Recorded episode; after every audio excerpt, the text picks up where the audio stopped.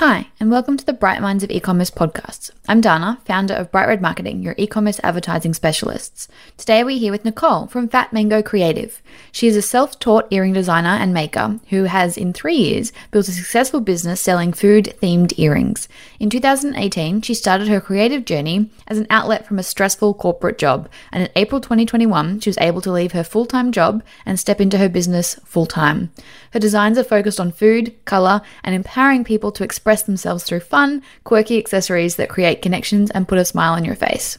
In today's episode, she shares her journey of turning a hobby into a growing business, how she markets her business with no paid media, the creative process, and the mindset challenges she has faced while scaling. So let's get into it. Welcome to episode 27. Hi, and welcome to the Bright Minds of E-commerce Podcast. Today we're here with Nicole from Fat Mango Creative. Welcome, Nicole. Hi. So good to have you on the show. So tell us a little bit about how Fat Mango Creative started. Sure. Well, I started Fat Mango Creative in 2018. It was just started as a hobby business. I was actually making handmade cards and someone said to me, you know what, you should put these on Etsy. See, I think people would like to buy them. So I put these cards up and kind of discovered this whole world of handmade. At the same time, I kind of connected in with some earring makers that were kind of doing cute punnies, sort of earrings, and thought, oh, this is really fun. I've always really struggled to find really cute, fun earrings that didn't irritate my ears. And thought, you know what, I might have a crack at maybe designing some earrings. I'd never been like particularly arty at school. I had no background in design, nothing like that, but just got really excited about it and kind of very selfishly just wanted to make something for me that wouldn't, you know, infect my ears because I've got such sensitive ears, and was cute and fun and the sort of really like food sort of themed earrings. I love dressing it with like cute dresses that had like fruity prints on the little pineapples and watermelons, and wanted earrings to match. So it sort of started like that. Long story short, I ditched the handmade cards and started making earrings, put them up on Instagram. People started loving them. I was connecting in with an audience of people that liked the same sort of thing. And it's kind of just evolved from there into a business of, yeah, making these sort of food-themed, drink-themed, fun, bright, colourful earrings. Yeah, for anyone who hasn't seen Nicole's products, they are amazing. Like just so fun. Like you can't help but be happy looking at them. So definitely have a look.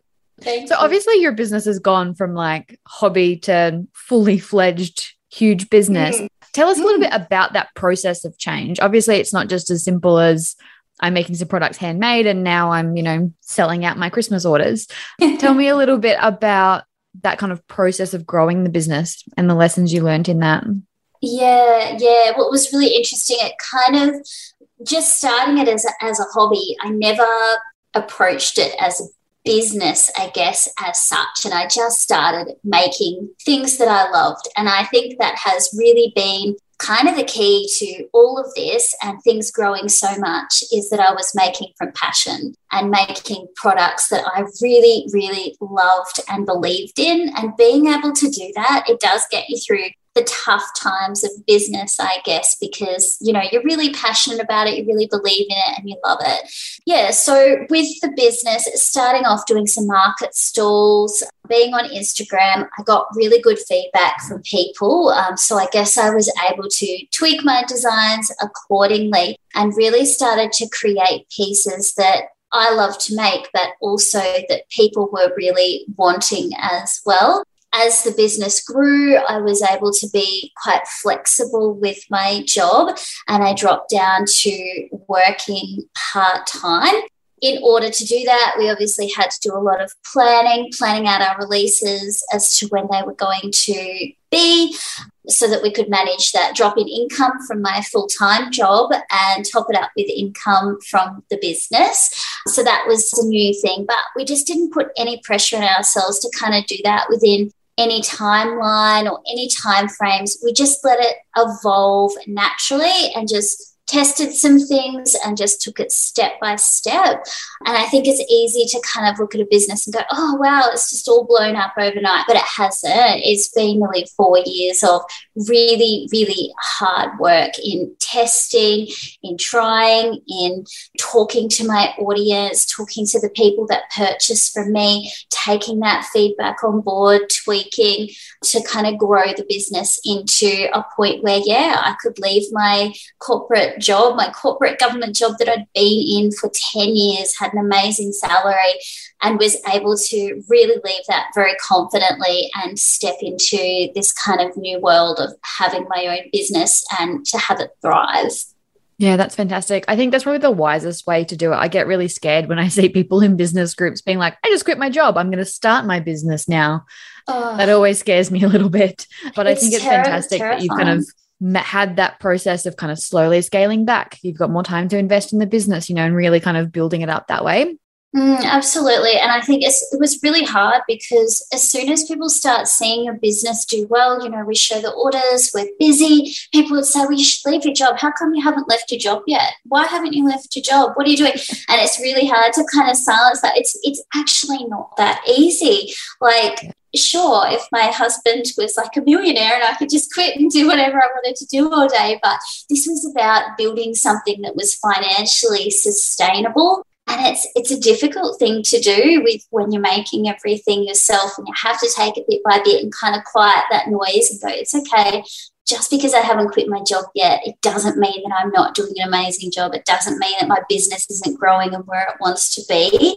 Like, we just have to take it step by step, because if you pull out from that, when you step away and you don't have that beautiful salary being dropped in your bank account every fortnight, it is so, so scary. It puts so much more pressure on it too. And then there's pressure on the business, and you can't kind of just go with the flow and see how it's going to work out. Like, you kind of force it to do something it's maybe not ready to do just yet.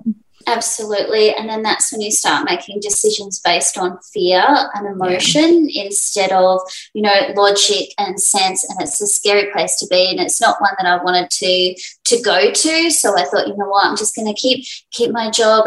And I was, really fortunate that they let me cut down to part-time, which was just doing 5 days worth of work in 4 days. And then I had Fat Mango, but it made all the difference. And just having that one whole extra day that I could focus really helped me to build it to a point where I could go, okay, see you later. I'm stepping into this now full time, which it's exciting. That's wonderful. So tell us a little bit, obviously you were on Instagram, you were at markets and things. How did you kind of find your first customers online?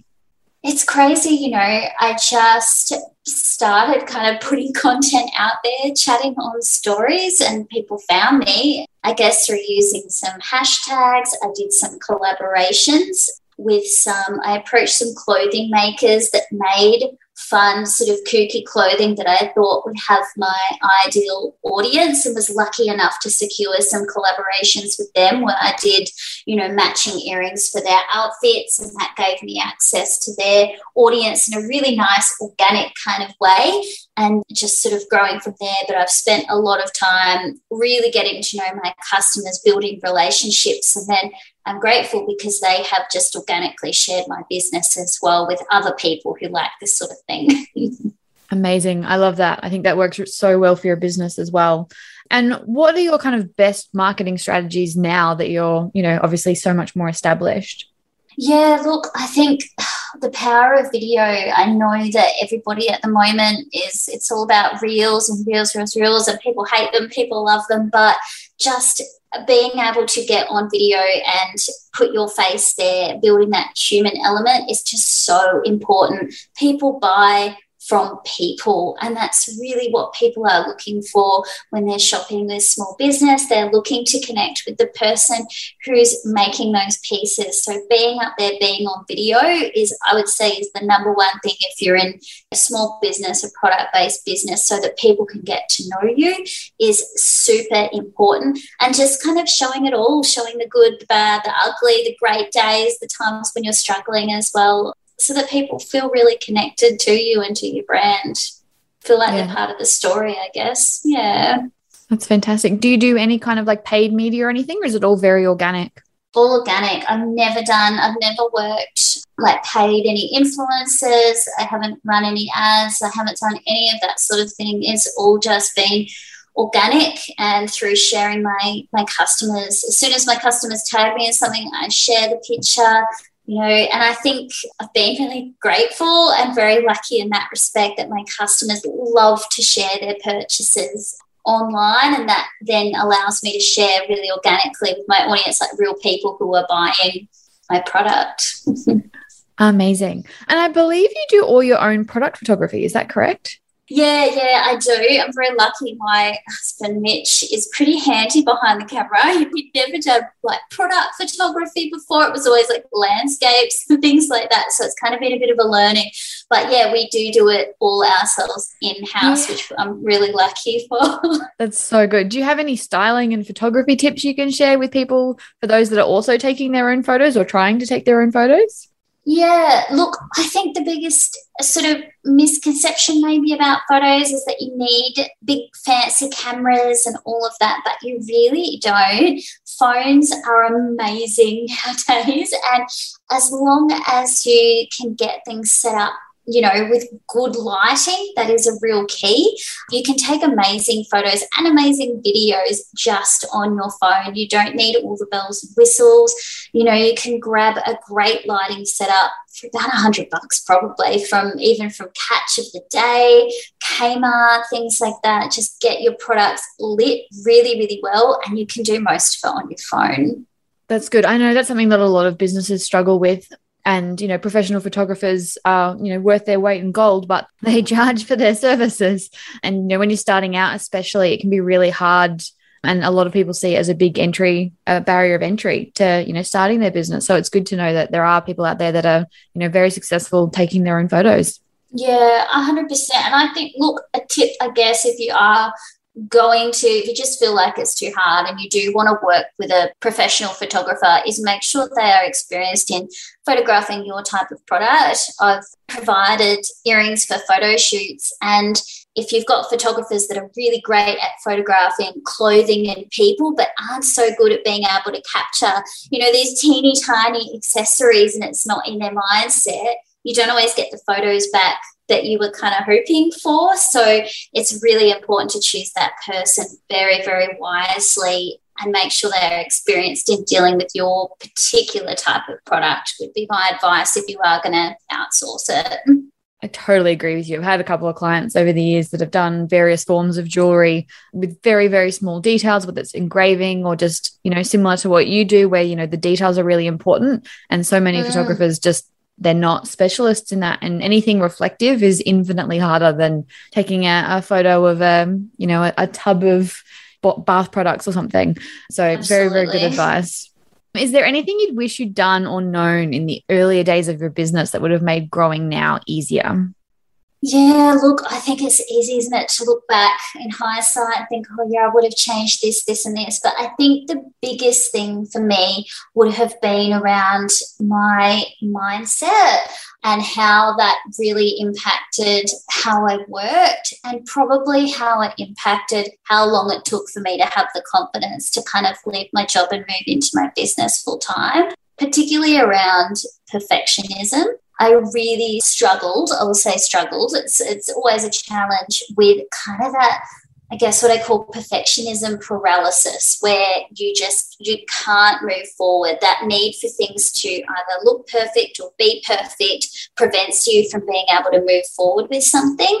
And I think it's hard in the design space. You know, you can always be constantly tweaking your design and doing more and more and more to it, but it just gets to the point where it's kind of like, those things aren't benefiting your product anymore. You're just getting stuck in this kind of perfectionistic mindset. So I worked with a mindset coach over 3 months, and that was one of the things that we worked on. So I really wish I had looked at that sooner. I think also it was, for me, I had a mindset around money and feeling this kind of guilt around making money with things that were some people might perceive as kind of being shallow in a way of their earrings. I'm not changing the world with a pair of earrings and, you know, what we're selling them, what I sell my products for and all of that. And it was a challenge for me. I'd grown up seeing my mum work really, really hard for everything that we had. You know, she was a single mother. She would clean toilets, clean people's houses, iron people's clothes to make not much money at all. And it's always really stayed with me that you have to just go over and above with how hard you are working to make money. And it's not always the case in business. You can create something that you love, and it's not about the time necessarily that it takes, that I guess sort of builds the worth into it. So it was kind of getting around that. And it was something I was concerned about moving into my business full time, was that I would feel this need to work all the time and not allow myself to relax, because I was meant to be doing this full time. And I guess working on that mindset to be like, you know what, it's okay to rest. Just because you're not working all the time doesn't mean you're being lazy or you're not a hard worker. So I really wish I probably had worked on those things a little bit earlier. It would have made my life a lot more enjoyable during the process of all of this. But now that we're here, I guess it's good for moving forward, because I don't feel that pressure to be perfect, and I don't feel like I have to be just going at full throttle all the time, or else, you know, I get this overwhelming kind of guilt. So there'd be two things, I guess, yeah, that I wish. That's amazing. I totally agree with your process and all that. I think too many people get stuck in business and just focus too hard on work, when realistically the joy of being in your own business is you do have that freedom and flexibility. You don't have to work the 9 to 5. So I think it's amazing that that's kind of where you're at, and that we can share that with everyone. Yeah, 100%. And I think it's got real ebb and flow. You know, there's days where I'm pumped up and I'll do a big day and I feel like I've really achieved it, but it's coming from a different place. It's not coming from this place of guilt and burden and I have to work hard, because else if I don't do, you know, 15-hour days or 12-hour days, I'm not working hard enough. You know, it's coming from a different place of wanting to do it rather than having to do it. So, yeah it's good. You know, the excitement of a launch or something, rather than I have to hustle because the internet says I have to hustle. It's, 100%. It's doing the work for the right reasons. Absolutely, yeah. Obviously, your job involves a lot of creativity. Can you share a little bit about your creative process and how you stay inspired? Yeah, sure. I think my creative process, it's not particularly, you know, mind-blowing or anything. I just will have an idea pop into my brain and just feel this overwhelming need to create it. So, for example, we might be standing in the supermarket and I see, you know, a packet of Vovos and think, oh my gosh, I haven't seen those since, you know, I was a kid. I love those. I need to make some earrings and go home and start that process of designing, drawing everything out, putting it in Illustrator, having it laser cut, and then creating that piece. So it can come from something like that. Sometimes I'll have a dream about a particular type of food and think, yes, I really need to make that into an earring. People really need to be wearing paddle pops on their ears or whatnot. But I think one of the biggest inspirations is my customers, and how they, once they receive a product and then how they interpret that. I've got this beautiful customer, her name's Juliet, and she is just amazing. So she bought a pair of my carrots, and she sent me this big email saying that she wore the carrots out down to the shops, and she described herself that she looked like a walking casserole, because she had a dress on that had some little carrots and peas on it as well. And she said to me, do you know what, Nicole, these might just be carrot earrings, but these earrings, they create conversations. As a woman over 60, I'm often lost in society. People don't see me, but when I'm wearing these, it creates conversations and I feel seen. People notice me, and it gives me the opportunity to connect with others. And I was like, whoa, that is amazing, that a pair of carrot earrings can do that, can make somebody feel that way. And that just inspires me to lets me know I'm on the right track, and it inspires me to creating more pieces because they create conversations and they help people feel connected with others, which funnily enough is exactly what food, edible food, does. I love that. I mean, early in the recording, you said that, you know, your business isn't, you know, changing the world. I would question that and say that it is. You know, even just the joy of putting on fun earrings is enough. You know, sometimes some people are having a hard day, and putting a little bit of sparkle and something quirky in their ears is enough to make someone's day. I would call that changing the world. Yeah, well, look, you know, you're right. It's not, you know, you're not doing, you know, huge million people at a time kind of world change, but I think sometimes the most powerful change is the person by person change. Yeah, absolutely. You know, you're spot on. And I think to have an email like that come through from this customer and another customer recently that had just given birth, and her husband had bought a pair of my hard-boiled egg earrings, and it was so it was so special to her because they, throughout her whole pregnancy, they didn't know whether they were having a boy or a girl, and they just described the baby. They just called it the egg, and it was like their little joke is like their egg. So after she gave birth, that was her push present, was a pair of my hard-boiled egg earrings. And I just thought, oh my God, I love that. So it's really, that's something that really keeps me inspired, is when my customers send me messages or emails like that. It constantly blows me away. So yeah, it keeps the creativity alive. That's so wonderful. Before we wrap up, is there anything else that you think we haven't covered that you would like to share? I think that pretty much, you know, really, really covers it all. I guess it's just, it might look on the outside that it's easy and, you know, you're just sort of swanning along making things and having fun, but there's a lot of hard work and that goes into it behind the scenes, and just taking things slowly bit by bit is really key, and kind of not getting drawn into that hustle, and just taking it step by step and having that confidence to just kind of tread your own path and block out the noise is just the most important thing, I think it has been for me, in building my business. Fantastic. And a wonderful note to end on. So now we're just going to ask you the last couple of questions that we ask everyone. Do you have any strategies or habits you follow each day to help you stay on track? Yeah, look, I'm a very organised person, overly organised, which probably helps me stay a bit creative. So every morning I get up, I have my coffee, and I look at my whiteboard of exactly what I need to get done for the day. So I set out my list the night before of my tasks for that day. I've got like my longer term goals, my short goals, my weekly goals, my monthly goals, and then I've got it broken down into a week. So I go through, have a look, and I just stand there, I guess, and sort of vision myself going through all those tasks, completing them successfully and getting it done. It's probably sounds a bit weird, but that really sets me up for a very successful day, and I feel organised and in control, which then gives me a bit of brain space to be creative at the same time, once I feel like everything is kind of in its place and taken care of. Fantastic. Do you have a favourite business book?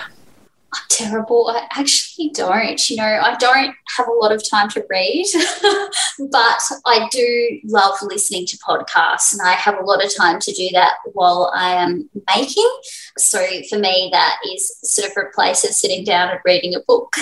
That's fantastic. What are your favourite podcasts? Business or just entertaining? Yeah. I love a podcast called the Small Business Big Marketing Podcast. It's fantastic. They interview different business owners each week, and, yeah, I find that really inspiring, and I always learn a lot. I love another podcast called Seize the Yay. I don't know if you've heard of that. I have heard of that one. Oh, it's... Also, the name just makes me happy. Yeah, it's really fantastic. And then, look, my indulgent one is a podcast by these two girls in America, and it's called My Favorite Murder, and they run through different... different crimes and things like that. So that's sort of my one for when I'm just needing to completely zone out and not be doing anything too business related. So yeah, that's fantastic. I cannot believe how many people we've had on the podcast that like crime podcasts. I'm too much of a sook. I can't deal. But I would say more than 60-70% of our guests have at least mentioned off air that they like crime podcasts. Like, I'm proud to mention it on air. I don't listen to it if I'm working at night because I do get a little bit freaked out. Like, it is just like a morning, wake up, cup of coffee, put on a murder podcast. It's daylight, I can see outside. Exactly. Fantastic. And how can people visit you if they want to find out more? Well, look, you can come and find me on Instagram. I'm always on there at Fat Mango Creative, or you can find my earrings and beautiful products at fatmangocreative.com. Fantastic. Thank you so much for joining us. It's been a pleasure. Thanks for having me. Thank you for listening to the 27th episode of the Bright Minds of E-commerce podcast. Don't forget, we load all of the links and show notes onto our website. You can find everything at brightredmarketing.com.au/episode27. The link will also be in the episode description. Thanks so much for listening.